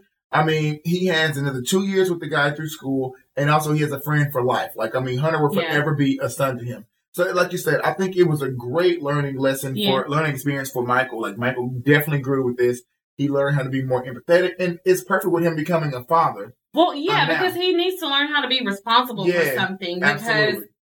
everybody's always been responsible for Michael and he's never had to be responsible for anything. And so now he's having to move into that role, which is very good practice Mhm. for him. Yeah. Back at Woody's, the election coverage is still on TV and they're talking about stuffing breasts. Um, but this just in, with 84% of the votes counted, they can declare that the new mayor of Pittsburgh will be Marvin Deacons. And everyone screams and cheers, and then we see Brian looking like he can finally breathe because he. Boy, I would've been mad if. I mean, it would have been all for nothing if, Mhm. if Stockwell would have won. Yeah, because he was really invested in this outcome, and not just because he wanted to win against Stockwell, but he knew that a Pittsburgh under Stockwell's thumb would be a horrible place for him, his friends, and his family. And we see Justin go over to him, and I love this kiss and hug that they share because they are the only two in the bar who know how much that they have each sacrificed for this. And this was something that challenged and then strengthened them as men and and as a couple. And we don't see them hug like this often. Like they hold and touch each other all kinds of ways because Brian's a very tactile person Right. and they mostly communicate through physical touch. But this is a hug of relief and like sweet victory. And I think it's them wanting to be very close to one another as they share in this. Absolutely, I, I agree. It was it was a different type of embrace. Mm-hmm, mm-hmm. And yeah, like you said, like a sigh of relief. Like, oh my Yeah. God, we did it because I mean they both sacrificed so much. I mean, hmm lost jobs. hmm Um, they literally Justin's, you know, yeah committing felonies. yeah, school, Okay, yeah, yeah. yeah. um, yeah, getting kicked out of school. I mean, all everything. I mean, going broke. I Mhm. mean, literally everything. And it was some like they said, you got to risk it all sometimes, you know. And a gay man to do what a gay man should do, and they believed in what they stood for. And look, it paid off. Yeah. And then it's announced that the 8th district may have tipped the vote, and so that district obviously includes Liberty Avenue. They had an unexpected heavy turnout uh, in that in that district, and Debbie says we may have been the last vote to be counted, but we're the vote that mattered most, or the vote that counted most. And Lindsay's like, Let, let's go dance. And Debbie suggests they take it out to the streets and they open the door and it's all black and white out there again until someone hangs a pride flag and then slowly the color is brought back to Liberty Avenue. And the, we also see there on the street the couple from the beginning of the episode and they are really making out this time. And as two cops awkwardly walk past Yeah, them. but they don't give a damn today. Yeah, okay. nope, uh-uh. And so everyone is celebrating except for Emmett. And so Debbie goes over to him and she offers him a word of advice. And I love what she says to him. Mourn the losses because they are many, but celebrate the victories because they are few. Facts. Yeah, and then she tells him, I haven't danced since the last century. And Emmett says, well, in addition to throwing parties and being a world-renowned master at the art of fellatio, he's Which also... He did get young Deborah together. He though. did, He got young Deborah yeah. together. uh, Emmett tells her he's also one heck of a dance instructor. And he takes Debbie for a, a twirl. And I love young Deborah. She's out here smoking joints, dancing in the streets, giving away her tacky nicknames, That all in support okay, of her boys. part. Like, you know, anything to encourage them is what she's doing. oh, And, young uh, Deborah. Yeah, then we see Lindsay and Mel. They're trying to find each other in the midst of all this noise and celebration. And Melanie is already happy. She doesn't even know that Stockwell lost, but she tells Lindsay that she got through her first trimester, so she has plenty to celebrate. I love that part because I thought something bad was about to happen. Like when the phone rang, I was like, "Oh no!" I think I said, "Oh my god, she miscarried." Mm-hmm. I was like, "That damn blanket! That damn! Lindsay, I told you to burn it." take it back. Yeah, I'm like, damn. But yes, she made it through, so Mhm. they they don't have to worry about that superstition anymore. Can't can't she give her the blanket now? I mean, no. she still gotta wait. No, she gotta take that blanket back. Yeah. uh, well, Justin and Brian are the last two to come out, and Justin says, thanks to Rage, the streets are now safe from perverts. And Justin said, you know, earlier in this episode that Rage had to use his power of mind control, and really that's what Brian did because ads are very persuasive. Facts. They change how you think. Yep. so yeah. Uh, Brian looks over at Justin, and for just a moment, he looks at him with so much just love and awe and gratitude and contentment. And, It's scary. Justin, he's like, what are you doing? Like, why, Uh, why are you looking at me? Yeah, but I think he's thinking like, look at what he helped accomplish with this man by his side, and because of this man by Yeah. his side. Because I don't think that Brian would have done any of this were it not Well, for Justin. He didn't have any challenge or any. gr- He didn't have anyone to grow with. In the normal friend group. No one challenged him. They were Yeah. like, Brian Kinney's the king, that's it. Justin challenged the Has king. been challenging Yeah, him from yeah. since season one. Exactly. So yeah, I mean, he's amazed that he's found a partner that he can grow with, someone Yeah. that gets him, that understands his mind, that's fearless, that's going to speak out and stand ten toes down on what they believe. Yeah. And that is Justin Jawan Taylor. That's okay? not his mil- no way is that his middle He name. looked like a Jawan when he when he swings the hammer. I'm Okay, fine. Justin fine. Jawan Taylor. Okay. Fine. Uh, but then Justin catches Brian looking at him, and so of course Brian has to play it off, and he's like, "What are you doing?" And he says, "I'm using my powers of, of mind control." And I love that Justin plays along this cute little Mhm. flirty, silly moment with them, and he's like, "Drop your pants, bend over." and then he tells him, "Surely you can use your amazing superpowers for something more constructive than that." And Brian says, "Try as I might, I can't come up with anything else." And then they they kiss, but they're like smiling so hard. They, Yeah, they can't even kiss. Yeah. Uh, but I, I just love this for for them and how they don't need the credit for it. Like they're content to just watch everyone else. Like they're enjoying Mm-hmm. this too, of course. But I love that they are content to see how all of that was worth it. know? Right. Uh, well, Michael finds Brian and comes over to tell him that Hunter's in trouble, that his mom showed up to take him away, and that she brought the cops. And so he tells him, like, I grabbed Hunter and ran. Brian pretends to chastise, chastise him, like, Michael, have you no respect for authority, for the law?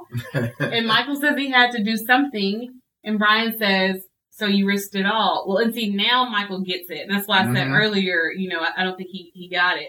He gets why you would risk sacrificing everything for something you truly believe in or care about. And, um, Brian says, Mikey, you're so, put, and then Michael finishes pathetic. I know, this is what he always tells him. He says, well, what am I going to do now? And Brian flips him the keys to the Corvette and says, go for it.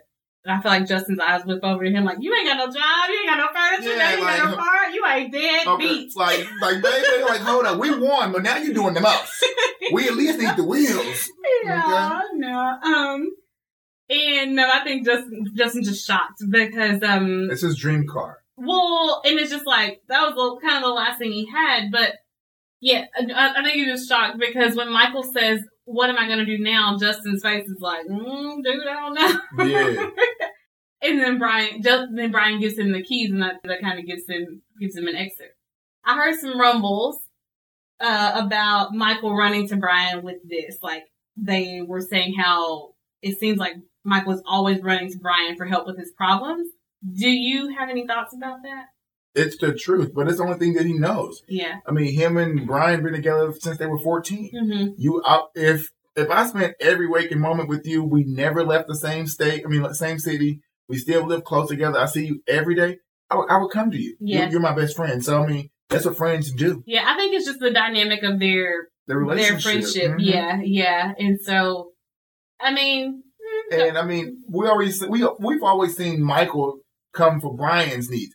Like I mean, I, I think it was time where we saw Brian burn off. Michael was like, "I gotta take him home," yeah. or something. and Michael Brian just drives off and leaves his ass sitting in the middle of the road or something Yeah. like. I mean, we see Michael always want to be there for Mar- for Brian. So I mean, it's just their it's relationship. just it's just their dynamic. Yeah, Yeah, mhm. yeah, And I mean, there are times when their dynamic is good and times when it's not good. But that's just yeah, it's just their dynamic. Yeah. like, yeah. So Brian gives him the keys and Michael says, "Are you sure?" And Brian tells Hunter that he he's lived with a mother and it's a fate worse than death. well, Michael knew that Brian plans to sell the Corvette to help kind of recoup some cash, and so he knows that this is a sacrifice on more than one level. Like not only is it his car, but this was the money that he was gonna gonna need. Well, this is what I don't get. What what the hell y'all doing with the car? Because now I'm just kidnapped. Okay, like it's a difference if oh they're not home, we out shopping getting some groceries and shit. Come back tomorrow. Oh, he's not here. He's at the library. Which one? I don't know. That twenty in the city, but Yeah. both y'all missing, hmm baby. I don't know. Like that's kidnapping. Mike, Michael, what the hell? You, and now you now I would say now I'm Brian and aided the kidnapping. So That's no, no, true. no, but you didn't stole my whip. Okay, like my car. I got a report of stolen. Sorry, Yeah, dude. like no. I didn't know it was missing because you know I, I I walk everywhere because I live over here at Liberty Avenue since I can't afford my loft no more. So I walk everywhere. Yeah. I didn't know it was gone. Yeah. I don't know. Well, Michael steps up to give Brian a kiss to say thanks, and I think Brian is kissing him back, telling him that he's proud of him. And I wasn't mad about this kiss this time because you know, I one, let it slide I did. time. If Justin was there looking, Yeah. if Justin didn't like it, he would have said something. Well, after they run off into the disappear into the crowd, Justin says, "Well, geez, Brian, like now you don't even have a car." And Brian tries to pull off this frustrated and pull and put out, you know, thing like, "Yeah, I guess I lost everything," but I don't think he re- he doesn't regret any of this. None of it. Justin puts an arm over his shoulder and pulls him closer, and he tells him, "Not everything." Girl, I got wet. That did it for me. That yeah, I. I love that uh that moment. And to me, Brian kind of looks at him like, "Oh yeah," and then Justin pulls him closer, just like, "Yeah, Yeah, I'm here." it Yeah. was, it was cute. And you know that smile on Brian's face to me, I think he knows it was all worth it. And I could watch this like five to ten seconds on repeat for like ten hours. Right. yeah. I love that this when we started this season in the fir- for the first few episodes, Brian had everything. He had his Mhm. job, his partnership, he had all this money, child. new furniture at the loft, he had a clear path to New York. He had everything except for Justin, and he was not truly happy and not truly content then. Mm-mm. And I think now at the end of this season, he has lost everything but Justin, and he looks so content with Ha- that. I feel like this is the less stress and the happiest he has ever looked. yeah. And I think learned the value of having a person who loves you, who knows you and who respects you and who motivates you to be the best version of yourself, to be the best homosexual you can be. Absolutely. And he's learned the value of giving all of that to someone else as well, you know? And I think that's one of the key differences in their relationship now versus season one and early season two. They, Brian for sure, but I think both of them, they now value it and see the importance of it. You know, I heard a quote once that, uh, true success is when the people who love you the most and who know you the best are the ones who respect you the Mhm. most. And I think Brian's learning that too because he would have thought he was successful before, but I think now, like seeing this, knowing what Justin might see when he looks at him and, and feeling like, cause I feel like Justin's always looked at him that way, but Brian Mhm. didn't ever feel worthy of it. Like he Right. could stand up to that. And so now I feel like he kind of can. And so I think he's seeing, okay, this is what success really, really is, what it looks like. Uh, and, and I think that's why Justin is so good for Brian. But- And Justin isn't going anywhere. Brian has next to nothing left. And uh, he's got some rough edges about him, but Justin sees him, and the more he sees of him, the more determined he is to stay in love, and the more he finds him wor- worthy. Yeah. Um, and now I can talk for 10 hours about why I think No. Brian and Justin are good for each other. Uh, but the episode isn't quite over. Uh, the last scene, Brian and Justin go and join the crowd as a guy with a blue flag runs by, and I don't think that's a coincidence because Mm-mm. since season one, blue has kind of been their couple color. We'll talk some about why the they, when colors. they were together, they were in the blue bathroom. Yeah, and I love the last shot of them. They're kind of just like this real life Rage and JT. hmm They're protecting and serving the streets of That's what they Gayopolis did. better than the officers. They did. Yeah, and they're standing in the middle of all these happy citizens, and I just, yeah, I, this whole time, I just thought Brian was going to get beat up by the law enforcement, everything. I was like, you're doing too much. It had me so terrified. Yeah. I was terrified the whole time for him. I was like, I just can't, I can't take somebody else in the hospital. I just cannot. Well, But it didn't end up that way. uh, you, I want to go back and say something. You know, it's kind of interesting that we never hear much about candidate Deacons, Marvin Deacons, in his policies and his politics and where he stands on things, but. I think we can infer that it might be one of those situations where it's like, well, he might not be perfect, but he ain't as bad as Stockwell. Exactly. Like, so we'll choose the, the, the better of the, the lesser, the lesser of two evils, Mhm. yeah. So yeah, mm-mm. I'm glad we finally got to see Deacons too. And, yeah, uh, I'm glad yeah. they put him in there. Yeah. Yeah. true, true, true. And I love that that um that he was African American. Yeah. Like, mhm. yeah, I love that. Like, it was it was wonderful. Yeah. Well, that was 314. I mean, it had me summer everywhere. Everywhere, girl. I'm dying. Okay, you you know I always love to see what Brian and Justin are gonna do, but this time I'm dying to see where this journey is gonna take us to Ted when we get to season 4 Mm-hmm. Okay, like that was just too much. Okay, like, Yeah. I, I don't know if I was ready for this episode when it came to Ted. Like, I, I came in here ready to be like mad and on his ass, and then by the end of it, like damn near crying. Uh, Like, yeah. So I'm like, I, I'm dying to see where it's gonna go. Although this season here was so explosive. Like, I Mhm. mean, from start to finish. They did not miss a beat. It was wonderful. It was excellent. I can see why season three is everyone's favorite season. like, no, yeah. it's it's so dope. Like, it was so much going on. I mean, and then we got like we got a little sprinkle of the old character. You know, yeah. to see Blake again. I mean, it was great. Like, I mean, everything about this episode. I mean, everything about this season was. I mean, just spot on. Like, right. killed it. Mm-hmm. Killed it. Yeah, it was. It was so good. It was, you know, and there was so much like a lot of people had real meat to their to their stories. That's know? what it was. There's no gimmicks in this one, right? It was all mm-hmm. real meat. And then and so there there are some things that got tied up, but there's a lot of other stuff that's kind of still pending, and mm-hmm. we have to mm-hmm. see. Okay, are they going to pick that up in season four? Will we will we get some more of that? Will we right. get some closure, or just will we get to explore that a little bit more? And yeah, because Lord knows I'm dying to see. well, okay, I still said I'm going to start speaking you know, saying life into existence. Lord knows I'm living to see. Okay, like yeah, I am living to see. Like I can't wait. I cannot.